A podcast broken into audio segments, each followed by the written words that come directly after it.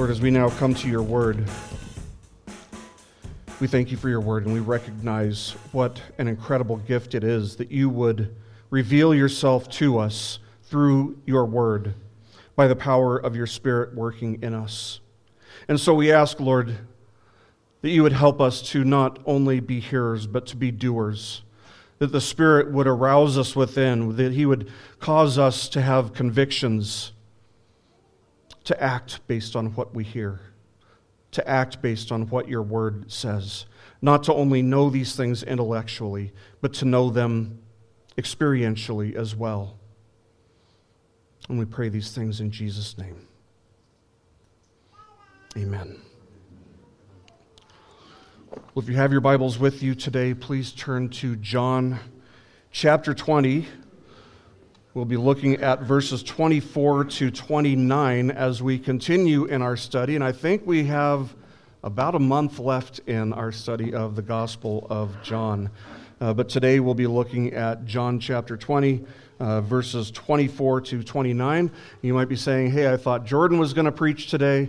Uh, he was going to preach today, but uh, we also know that he comes from Cle Elum, and there was a lot of snow on the pass today, so uh, they weren't able to make it. And seeing that at the beginning of the week, there was a possibility that today would be a snow day. Uh, I started writing uh, a sermon immediately at the beginning of the week, and I'm, I'm glad I did. But maybe next week, uh, Lord willing, in, in uh, a new series on the Ten Commandments that he'll be starting. And if he's not able to make it, uh, I'll be preaching Psalm 56 next week. Um, so, uh, yeah, we'll, we'll see what, what, uh, what happens. But today we're in John chapter 20, verses 24 to 29, which is really a passage about God's blessing.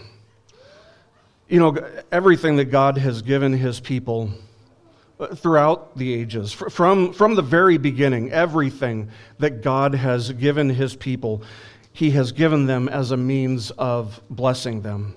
He has not given us uh, anything as a curse or as a condemnation. Hasn't he even given us his word as a blessing? He has. Uh, when he gave the law, uh, it was even given as a means of blessing his people because it was a perpetual reminder of our inability uh, to live up to those standards and thus our constant need to rely entirely on God's grace.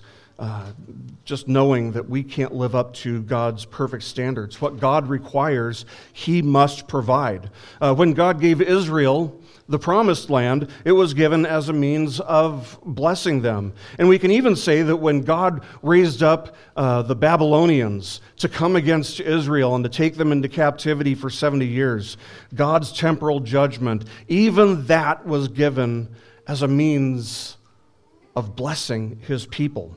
This is a pattern and principle that we see throughout the Old Testament. And then when we get to the New Testament, of course, we're immediately confronted with the ultimate blessing, the blessing which every previous blessing and every blessing since points to, that being when God sent his only Son, the Lord Jesus Christ, to take on flesh and to live a perfect life in the place of all who believe in him. Surely there is no blessing that compares to Jesus.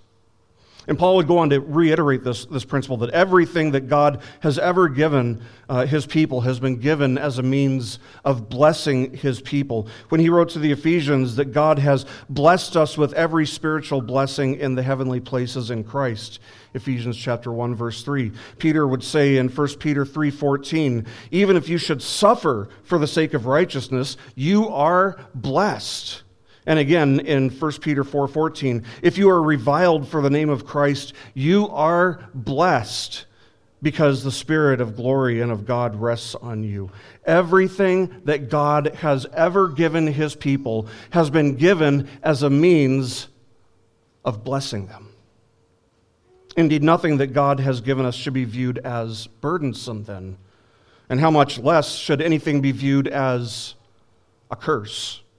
But, friends, with this principle firmly established from the beginning of Scripture to the end of Scripture, what I now ask us to do is to consider that it is God who has given us what we refer to as the Great Commission.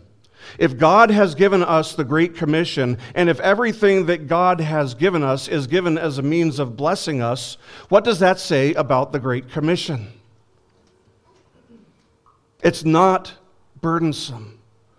It's not a curse. In fact, it is given as a blessing for the church. And may God grant us repentance that leads to life. If any of us should ever find the Great Commission to be burdensome or perish the thought, a curse of some sort, it is given to us as a means of blessing us. And we must learn to see it as a gift that a loving Father has given to the bride of his very own Son. God's purpose from the beginning was to bless all the nations. Uh, Jeremiah told of the, uh, the coming day when the nations will bless themselves in him, and in him they will glory. That's from Jeremiah 4 2. Habakkuk told of the day when the earth will be filled with the knowledge of the glory of the Lord as the waters cover the sea chapter 2 verse 14 of Habakkuk. God himself says in Malachi chapter 1 verse 11 that from the rising of the sun even to its setting my name will be great among the nations and in every place incense is going to be offered to my name. Now, moving into the New Testament, Paul quoted from the Old Testament in Galatians 3 8 when he wrote that the scripture, foreseeing that God would justify the Gentiles by faith, preached the gospel beforehand to Abraham, saying, All the nations will be blessed in you. Well, how are the nations going to be blessed? Through the preaching of God's word, by the carrying forth of the Great Commission. And so, to this end, the head of the church, the Lord Jesus Christ, has sent us forth as earthen vessels to bring the gospel message, to bring the good news of reconciliation with God through faith in Jesus Christ to the whole world. It starts with our homes, sharing the gospel with our kids. It, extends to our neighbors. It extends to our workplaces. It extends ultimately to all the nations. He's given us the task of evangelism not as a burdensome task or as a curse, but as a means of blessing us. Now, there's really only one reason I can think of why any Christian would find evangelism to be burdensome and that is if they are lacking a proper understanding of God's sovereignty in evangelism. And I say this as somebody who was once lacking a proper view of God's sovereignty in evangelism. I thought that it was my responsibility to persuade people, to convince people. And let me tell you, you're, you're better off talking to a wall, you know, and trying to get a response from a brick wall. But you see, we're not to evangelize in our own strength or in our own wisdom. And the fact is that evangelism that doesn't produce a conversion only looks like failure according to worldly standards. Worldly standards counts numbers. You know what God counts? Faithfulness. Faithfulness. He takes care of the numbers. We take care of preaching faithfully and worldly standards are just standards that I fear we are far too quick to, to just swallow hook, line, and sinker. In our study of John's Gospel, we have seen that Jesus has just given the Great Commission to, uh, to his disciples and to his followers who were gathered on uh, that first Lord's Day, that first day when Christ rose from the grave. I think it's very telling uh, to consider the fact that the first thing that Jesus did was give them the Great Commission after rising from the grave, and the last thing he did before he ascended into heaven is reiterate the Great Commission.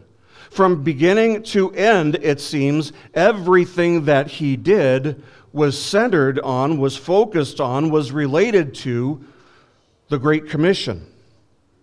Now, we saw in our previous lesson in John that in chapter 20, verses 22 and 23, Jesus established both the power and the authority that the church was to go forth with. He established that the power uh, the Great Commission is to have is to be done with the power of the Holy Spirit who testifies of Christ inwardly in those who hear the gospel, as we, as man, testify outwardly of the, uh, of the gospel. And he has also given us the authority with which we go, that being the authority of the scriptures, which are the highest authority on earth. There is no authority that's higher than God's word, because God is our highest authority. And this brings us to a passage where we see the church's first missions endeavor. Do you know what the church's first mission endeavor was? It wasn't to Judea. It wasn't to Samaria. It wasn't to the enemies and the oppressors of Israel, the Romans. It wasn't to the Gentile nations. Do you know who the object of the church's first missions endeavor was? It was Thomas the disciple named Thomas, the disciple who hadn't been gathered with the other disciples and followers of Christ on the evening of the day when Christ rose from the grave. So we'll be looking at the way their evangelism to Thomas unfolded as we continue our study of John's gospel today, looking at verses 24 to 29. The central point of this passage is that Jesus himself promises that if we believe his word, even without seeing him with our physical eyes, we will be blessed with every heavenly blessing. And so, having established the power and the authority that the church was to carry out the Great Commission in, uh, the, the, the time that would begin on Pentecost, John now tells us about the church's first missionary endeavor. Let's look at verses 24 and 25. John writes, But Thomas, one of the twelve, called Didymus, was not with them when Jesus came. So the other disciples were saying to him, We have seen the Lord. But he said to them, Unless I see his hands uh, in, in his hands the imprint of the nails, and put my finger into the place of the nails, and put my hand into his side, I will not believe. Now, Thomas is actually one of the disciples that gets mentioned a few times, uh, particularly in John. John quoted him back in uh, chapter 11, verse 16. Uh, in, in that scenario, we saw that Jesus and the disciples had been uh, ministering out in a very remote region of uh, the wilderness beyond the Jordan River uh, because of the hostility that had escalated between Jesus and the religious leaders. Uh, and so, there, out in the wilderness on the other side of the Jordan, Jesus had received word that his beloved friend Lazarus had fallen sick. And so, after delaying for two days, on the third day, Jesus decided to go and attend to Lazarus, despite the inherent danger that that presented to both Jesus and to his disciples if they were to go to Bethany, which was near Jerusalem, which is where the Jewish, Jewish religious leaders were sure to be found. And the disciples were, were pleading with Jesus, urging him to consider this danger, uh, saying, Rabbi, the Jews were just now seeking to stone you, and, and are you going there again? But with nothing that they could say being persuasive and, and having no ability to change Jesus' mind, uh, they just they fell silent, we can imagine. We can imagine the way that Jesus just stubbornly refused to heed these desperate warnings and how quiet it must have been when the disciples finally realized, oh, he's, he's not going to budge. He's not going to change his mind. And finally, Thomas breaks the silence, saying, okay, let's go also so that we may die with him. In verse 16. Now, this has led scholars to believe uh, that Thomas was probably something of a pessimist, uh, a man who would insist that the, ha- the glass is half empty rather than half full. Uh, that conclusion may or may not be accurate.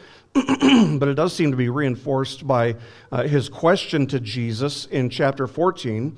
When Jesus said to the disciples in uh, John 14, 2 to 4, he said, I go to prepare a place for you, and if I go and prepare a place for you, I will come again and receive you to myself, that where I am, there you may be also, and you know the way to where I'm going. And again, we have to imagine that there was probably a prolonged period of silence as the disciples looked at each other. And Thomas uh, was apparently the only one who was brave enough to express the fact that he had no idea what Jesus was even talking about. And so he responded by saying, Lord, we don't know where you are going. How do we know the way? That's what he says in verse 5. So there are two instances where we are kind of introduced to Thomas, and now here again in the passage at hand today, we see Thomas for a third time in John's gospel. Now, when you think of Thomas, you know he's got a nickname, right? You, you, know that people have referred to him as doubting Thomas. But let me say this Thomas isn't doubting here. His words don't indicate doubt at all. What his words indicate is hardened, stubborn unbelief.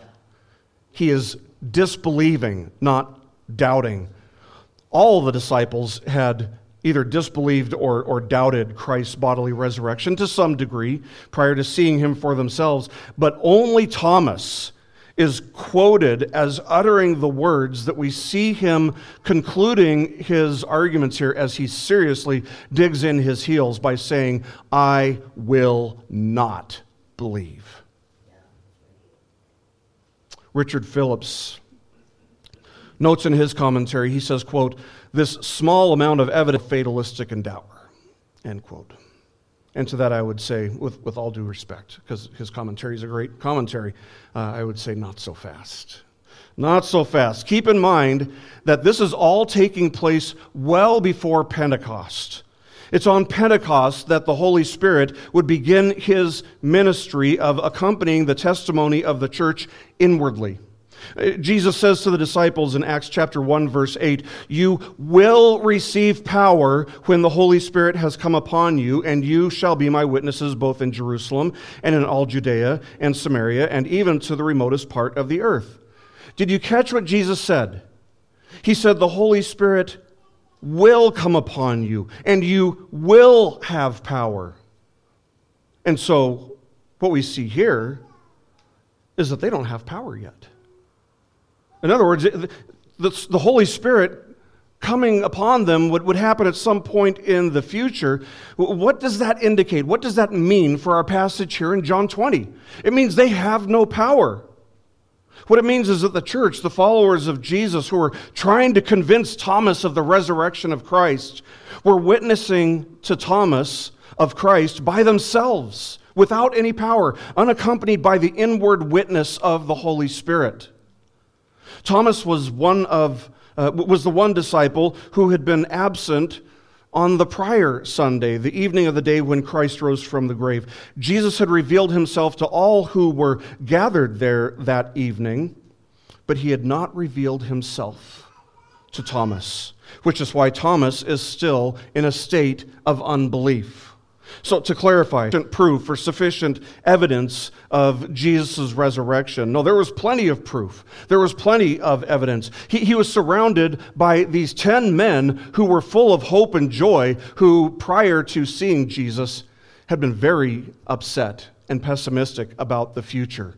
Uh, because they thought that their Messiah had died. So he's surrounded by these joyful men who, whose dispositions are completely changed. That is evidence of what they were witnessing to. It was evidence of the resurrection of Christ, that they truly had seen him. No, his unbelief could only be attributed to the fact that Jesus himself had not revealed himself personally to Thomas. And let us not miss that this was entirely Thomas's fault. Uh, where had he been the previous Sunday evening when all the other disciples and all the other followers of Jesus were gathered? Uh, we don't know where he was. Uh, all we know is that his absence, not doubt, but unbelief. And so at this point, I'd say there are three very, very important lessons that we can glean and gain from Thomas. First of all, with what Thomas says here, with what happens here, he reminds us of just how important it is that we make sure that we are gathering regularly with God's people. Why did Thomas not receive the same blessing that all his friends, all the other disciples, had received? Only because he hadn't gathered with the disciples at Jesus' first appearance to them. If he had been there, that blessing, that the great blessing of, of, of faith and confidence that Jesus had risen again, would already be in his possession. The only reason it's not is because Thomas didn't show up. Paul instructs us in Hebrews chapter 10, verse 25. Yes, Paul, I said, to not forsake our own assembling together, as is the habit of some insofar as we are able, insofar as you are able, you have the responsibility to gather on the Lord's day with your church family. If you're in town, if you're out of town, gather with another church family, not only because there might be someone there who needs to be uh, served or ministered to in a way that only you are capable of, or maybe a way that you are specifically gifted to serve someone, but also because there very well may be blessings for you that you will miss out on if you are not there. But you won't know if you're absent. I mean, think about it. I, I, I, can't even tell you how many times somebody has told me that some aspect of the sermon or some aspect of the service was exactly what they needed at that time. How it scratched an itch that, that maybe they didn't even realize they had yet.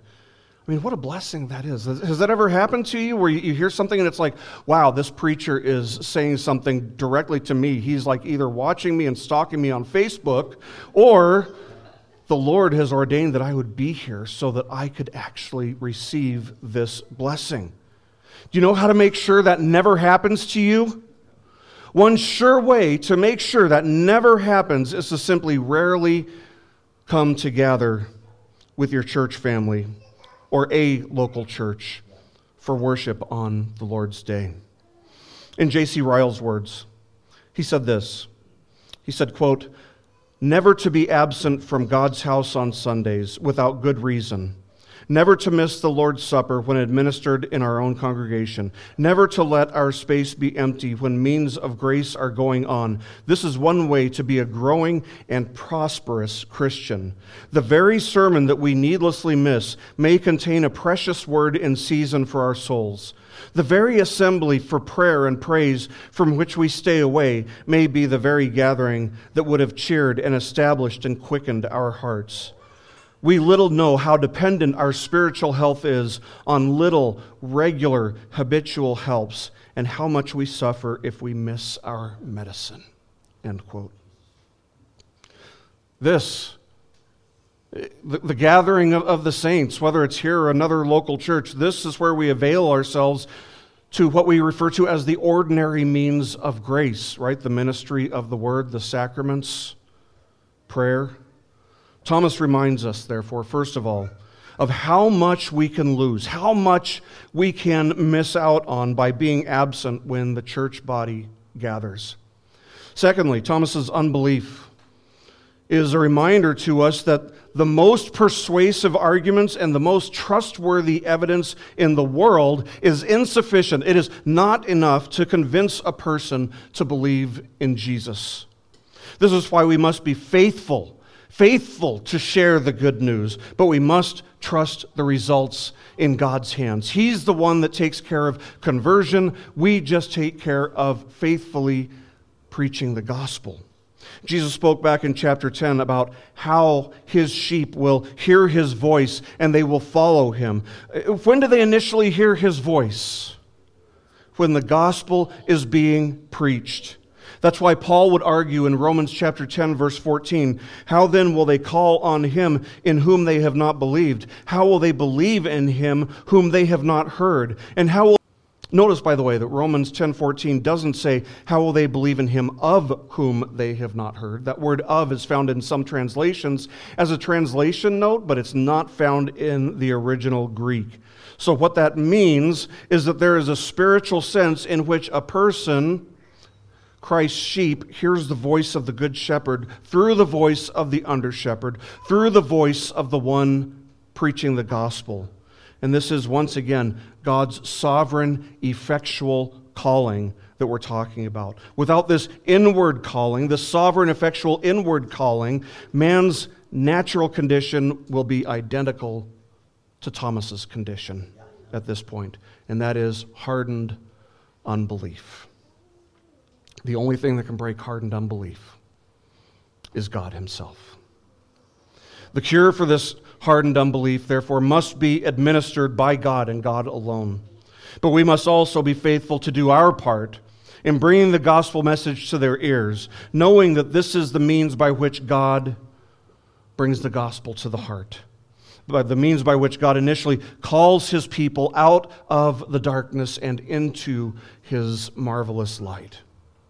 So, Thomas reminds us first of the importance of participating in the assembly of believers. And he reminds us, secondly, that there is no evidence in the world that can convince a person to believe. And so, therefore, our duty is simply to preach faithfully, knowing that God can convert. And this brings us to the third principle that Thomas reminds us of. And that is that we have a responsibility to be taking note of times when people go missing from our fellowship, and we should be uh, calling them back, inviting them back. The disciples couldn't convince Thomas to believe, right? But did they just give up on him?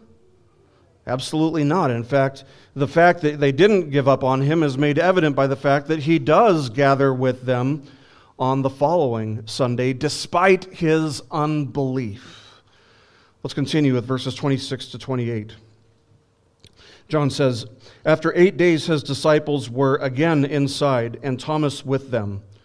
Jesus came, the doors having been shut, and stood in their midst and said, Peace be with you. Then he said to Thomas, Reach here with your finger and see my hands, and reach here your hand and put it into my side, and do not be unbelieving, but believing. Thomas answered and said to him, My Lord and my God. So, this is why I say that he wasn't doubting Jesus doesn't say, don't doubt. He says, don't be unbelieving, which is what Thomas was. Now, when we consider the, the testimony of the four Gospels in our Bibles, it becomes apparent that Jesus did not appear to his followers until the following Sunday. Now, you might say, wait a minute, it says uh, after eight days. That's okay. Uh, John tells us that indeed the next encounter with Christ came after eight days, but keep in mind that the Jewish pattern of counting days is inclusive, which means that you would count from Sunday to Sunday rather than from Monday to Sunday. So you would count that very Sunday, the, the first Sunday that Jesus rose from the grave, Sunday, Monday, Tuesday, Wednesday, that's, that's four, right? Thursday, Friday, that's six. Saturday, and Sunday for a total of eight days. Eight days. So we see this pattern also in uh, the way that days are counted between the death of Christ and the resurrection of Christ. We say that he rose on the third day, but he wasn't even in the grave for 48 hours. Uh, so again, uh, what we see is that Jesus met with and attended to his people on the first day of the week. Uh, again, one of, the, one of the reasons that we meet on Sunday and not on Saturday is because Sunday was the one day of the week when Christ appeared to and attended to his followers after the resurrection. The Jewish cycle of the week ended with a day of rest, whereas uh, the Christian life and thus the Christian uh, cycle of worship begins with resting in Christ, who is our Sabbath rest. And so, a week after he's risen from the grave, a week after he has uh, encountered his disciples the first time, minus Thomas, the disciples and the followers of Jesus were once again gathered, and this time, thankfully, Thomas was with them. And we see the same thing that happened the previous week happen once again. The door is closed and Jesus appears in their midst. Jesus gives them the same greeting that he had given the previous week Peace be with you.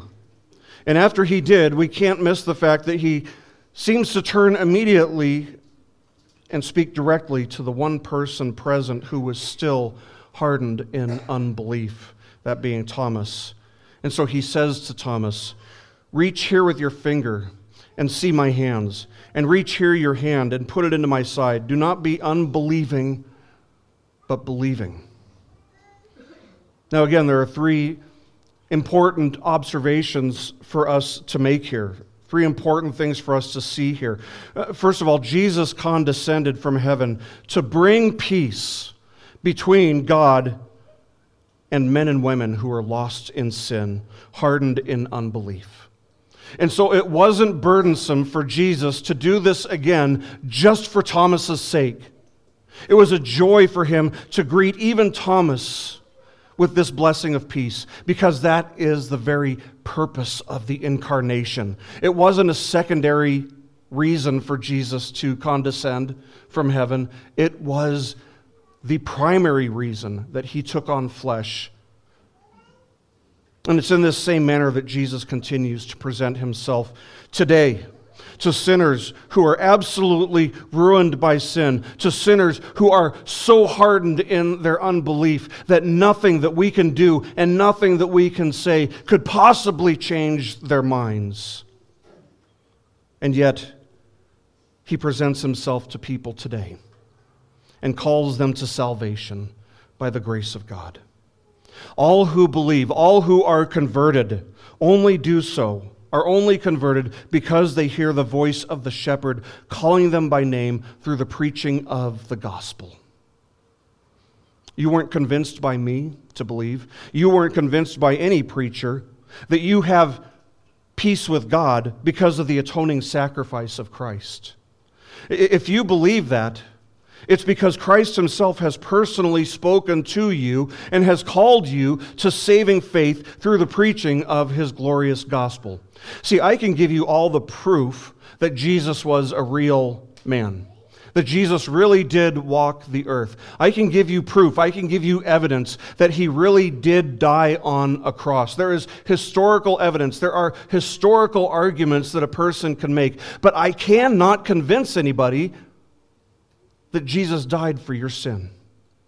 That's something that must be believed by faith. That's something that only faith can receive. It's something that I can't persuade you of, but God can. And so, if you do believe that, if you believe that you have been reconciled to God, that you have peace with God through the atonement, the substitutionary atonement of Christ, it's because He has personally, individually called you through the preaching of his word and it is all it is all of god's grace so god is the one who gets all the glory you cannot glory in the fact that you have chosen uh, you know christ freely of your own volition and neither can I or any other, uh, any other Christian. And, and I also can't glory or uh, take credit for the fact that anyone has believed our message. God is the one who gets all the glory. See, if I can say, hey, I'm saved because I made the right decision, who's getting the glory there? I am. And so you can know that that's not the way it works. Second, notice that as Jesus speaks to Thomas in Thomas's state of unbelief, Jesus presents the basis for the peace that he has established between a holy, righteous God and rebellious, unbelieving sinners. He, he displays the wounds that point to the cross. He displays the wounds that he bore in presenting himself as a sacrifice for sin on the cross. The wounds that he suffered on the cross remind us, as, as Peter says in 1 Peter 2:24 that he himself bore our sins in his body on the cross so that we might die to sin and live to righteousness for by his wounds you were healed. The blood that he spilled forth from those wounds was not spilled in vain. It was spilled for the remission of sins for all who would repent and believe on him. And if you fear that that doesn't apply to you, if you fear that you're not a recipient of his grace and of his peace, or if you worry that your sins are just too many and you, you just haven't kicked this habit hard enough uh, for God to ever forgive you, that you'll go to hell for some sin that might remain on you remember that as john would write in 1 john chapter 1 verse 7 the blood of jesus his son cleanses us from all sin from all sin That's what this is pointing to as he shows Thomas his wounds. It doesn't just cleanse us of some sin, it doesn't even cleanse us of just most sin. It has cleansed us from all sin. And that's what we present to sinners today that Jesus' blood is the only thing that can cleanse a sinner of all their sin. It has cleansed us from all sin. How blessed are the wounds of Christ that bled for us. Third, man, don't, don't you dare miss. We, we absolutely cannot miss in this passage how gracious, how gentle, how pastoral, how sweet Jesus is as he ministers to Thomas. In fact, he invites Thomas to see and do the very things that Thomas had insisted he would have to do if he was going to believe. Thomas said, Unless I see his hands, the imprint of his nails, and put my finger into the place of the nails, and put my hand into his side, and Jesus answers every single one of those criteria. Jesus says, Reach here with your finger, see my hands, and reach here your hand, and put it into my side. He knew exactly what Thomas had said. How could Jesus have possibly known what Thomas's criteria for believing was going to be? Because he's God. Because he knows it all. And he knows how to deal with us in our unbelief, in our skepticism, and in our doubt. He's able to meet every single one of Thomas's objections. Maybe you've witnessed to somebody who's like Thomas who says, I will not believe. Somebody who basically tells you, there's nothing that you can say, and there's nothing that you can do to convince me. That's basically what Thomas said to the disciples, isn't it? And actually, we would agree with them. He essentially told them that Jesus could convince him, but that they couldn't.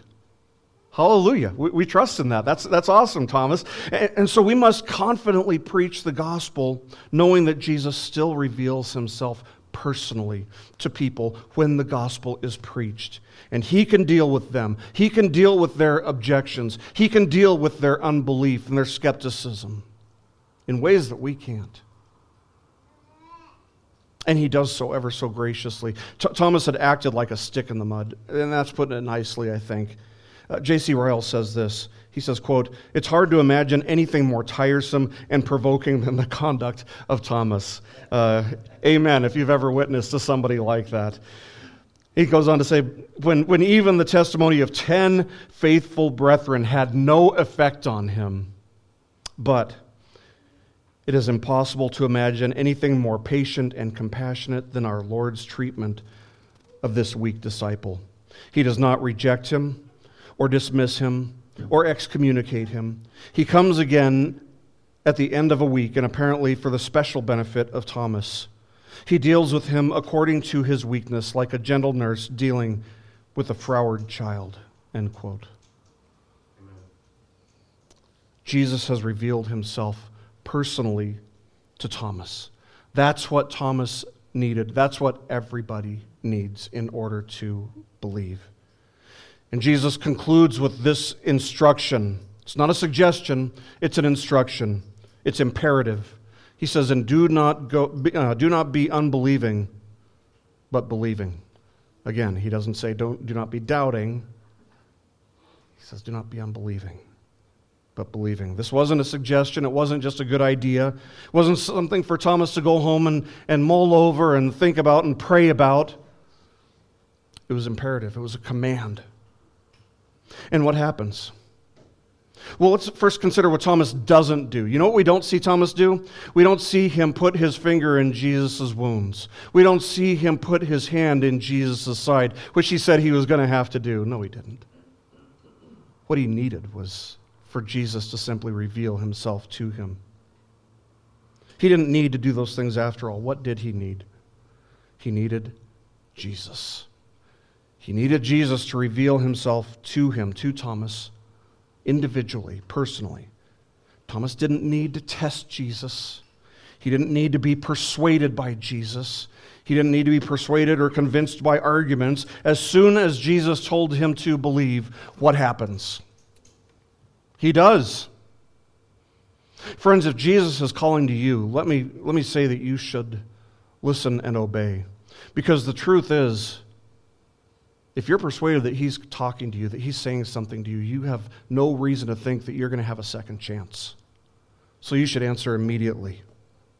But also, we, we see that he instructs us in the same way not to be unbelieving, but to be believing, to trust him, to follow him, to surrender ourselves to him. Do you find yourself struggling with unbelief? Oh, you can pray, Lord, help my unbelief. What stops you from praying? Help my unbelief. What, what, stops you from praying, Lord, I, I've got these doubts, I've got this, this disbelief that's lingering in me. Help me deal with this.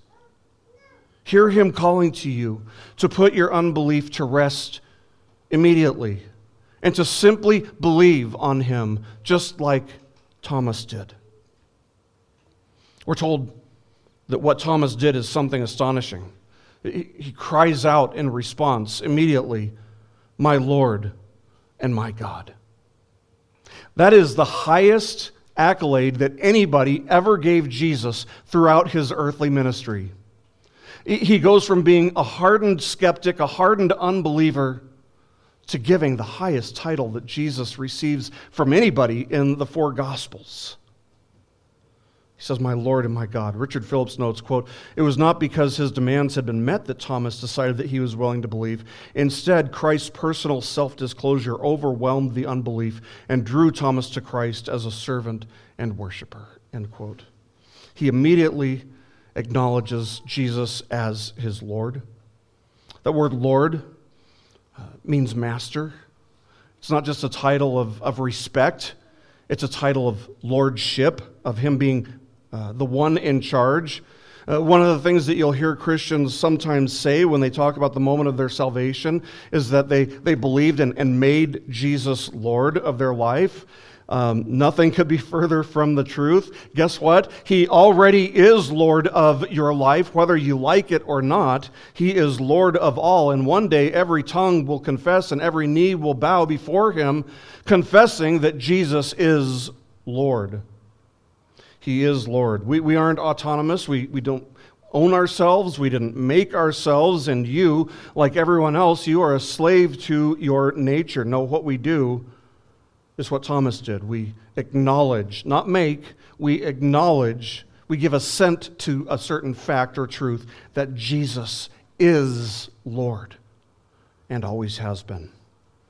But Thomas doesn't only acknowledge that Christ is Lord, he says, My Lord and my God. That is to say, that he recognized the fact that Jesus was God incarnate, that he was true God from true God. He is affirming that Jesus is God, fully God in human flesh.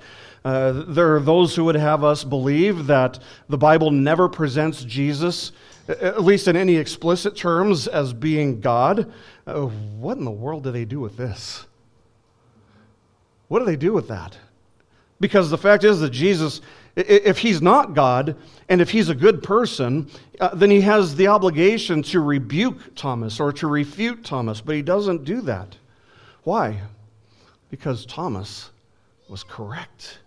He saw Jesus rightly as God.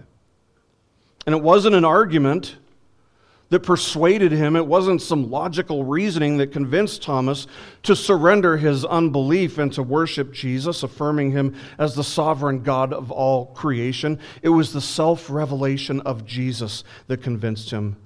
And so now, as he worships Jesus, he doesn't just say, You are Lord and God. No, he says, You are my Lord and you are my God. Just as Jesus offers himself to sinners personally. They must receive him and believe on him personally.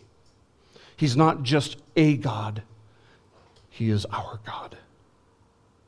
Friends, this is why John wrote this book that you would come to the same conclusion that Thomas did, that you would be like Thomas and the other disciples and the other followers of Jesus, and that you would lay down any unbelief you might have and simply believe.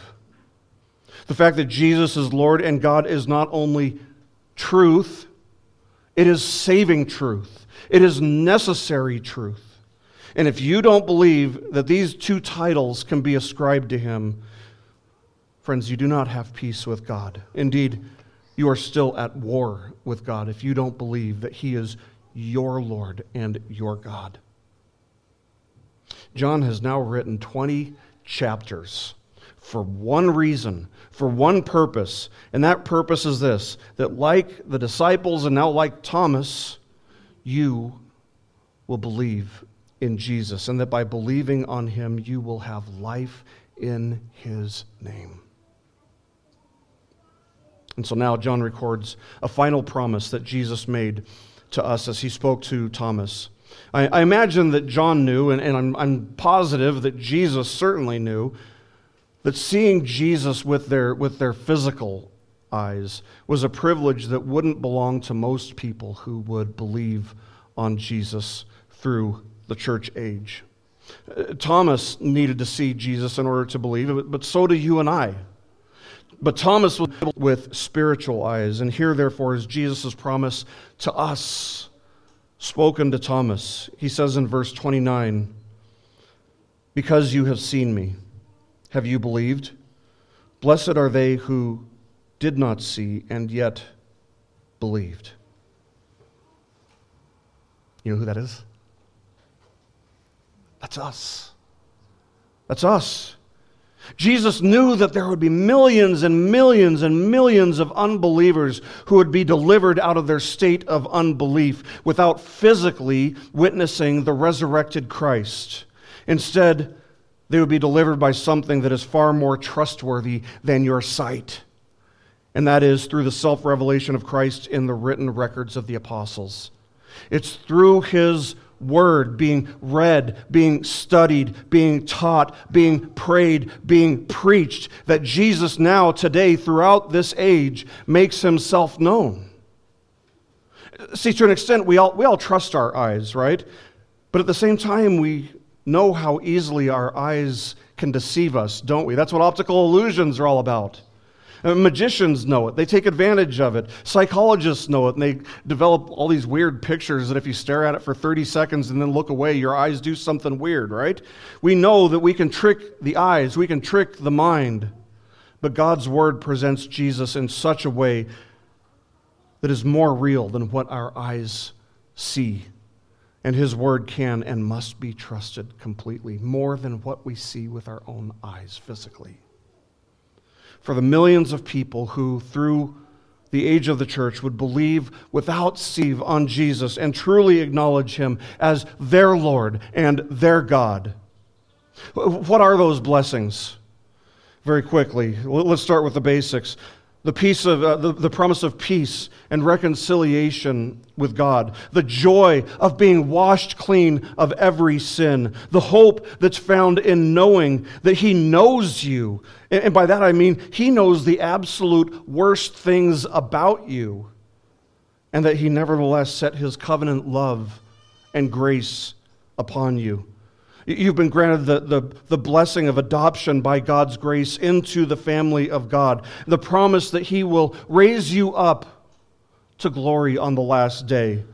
You've received the blessing of the indwelling presence of the Holy Spirit, who will work inwardly to conform you to the likeness of Christ in every circumstance and in every situation that you face in life, and who will go with you and use you as a means of calling others unto salvation through the sharing of the gospel. What a powerful reminder of the reality and the centrality in the Christian faith of the resurrection of Jesus. And what a powerful reminder that God can save anyone. Anyone. It, what a powerful reminder that if God can, can save Thomas, from his hardened unbelief, he can save anybody he wants. We preach, therefore, Christ and Him crucified, not because we're confident in what we can do, but because we're confident in what God can do through the preaching of His gospel. So, friends, is Jesus your Lord personally and your God personally? Remember that to believe is to see. That's a, a theme that we've seen throughout John's gospel. Believing is seeing. if you can truly say that this confession that Thomas makes of Jesus is your confession as well, then you can have all confidence that all of these blessings are yours as well. And you can know with unflinching certainty because Jesus himself promises that if we believe his word, even without physically seeing him with our physical eyes, we will be blessed with every heavenly blessing. And we should want that not only for ourselves, but for our neighbors as well. That's what love looks like. Love looks like the carrying forth of the Great Commission. Let's pray.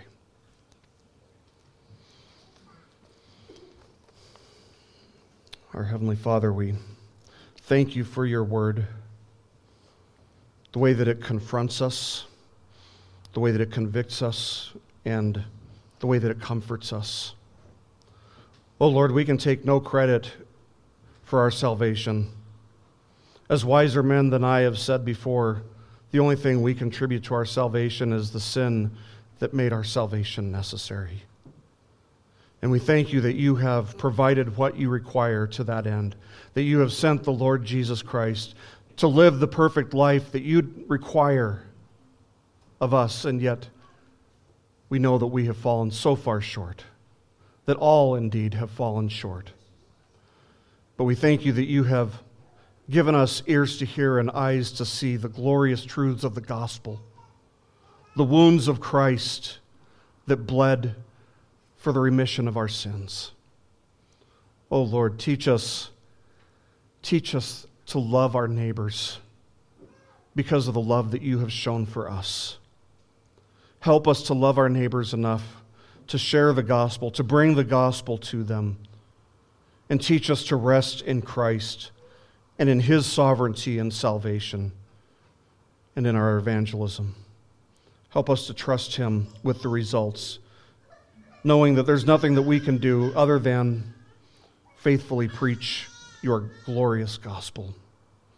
We pray for opportunities to do that, and we pray that it be your sovereign will to save many, to save all of your people through the faithful preaching of your word for the glory of Christ.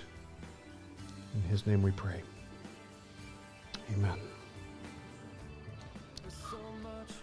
This message has been brought to you by BibleStudyPodcasts.org. We are a listener supported ministry. If this is your first time listening to us, we thank you so much for joining us and we ask nothing further from you. But if this is a ministry that you rely on for regular spiritual teaching, we do depend on your financial support to keep us going and growing.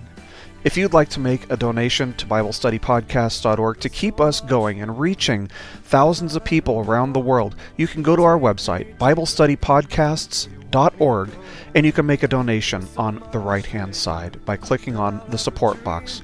Again, we do rely on your support, and we thank you so much for your financial participation in this ministry, which enables us to continue in our mission of teaching timeless truths in these truthless times. God bless you. Thank you so much for listening today, and keep growing closer to Jesus. Take me deeper.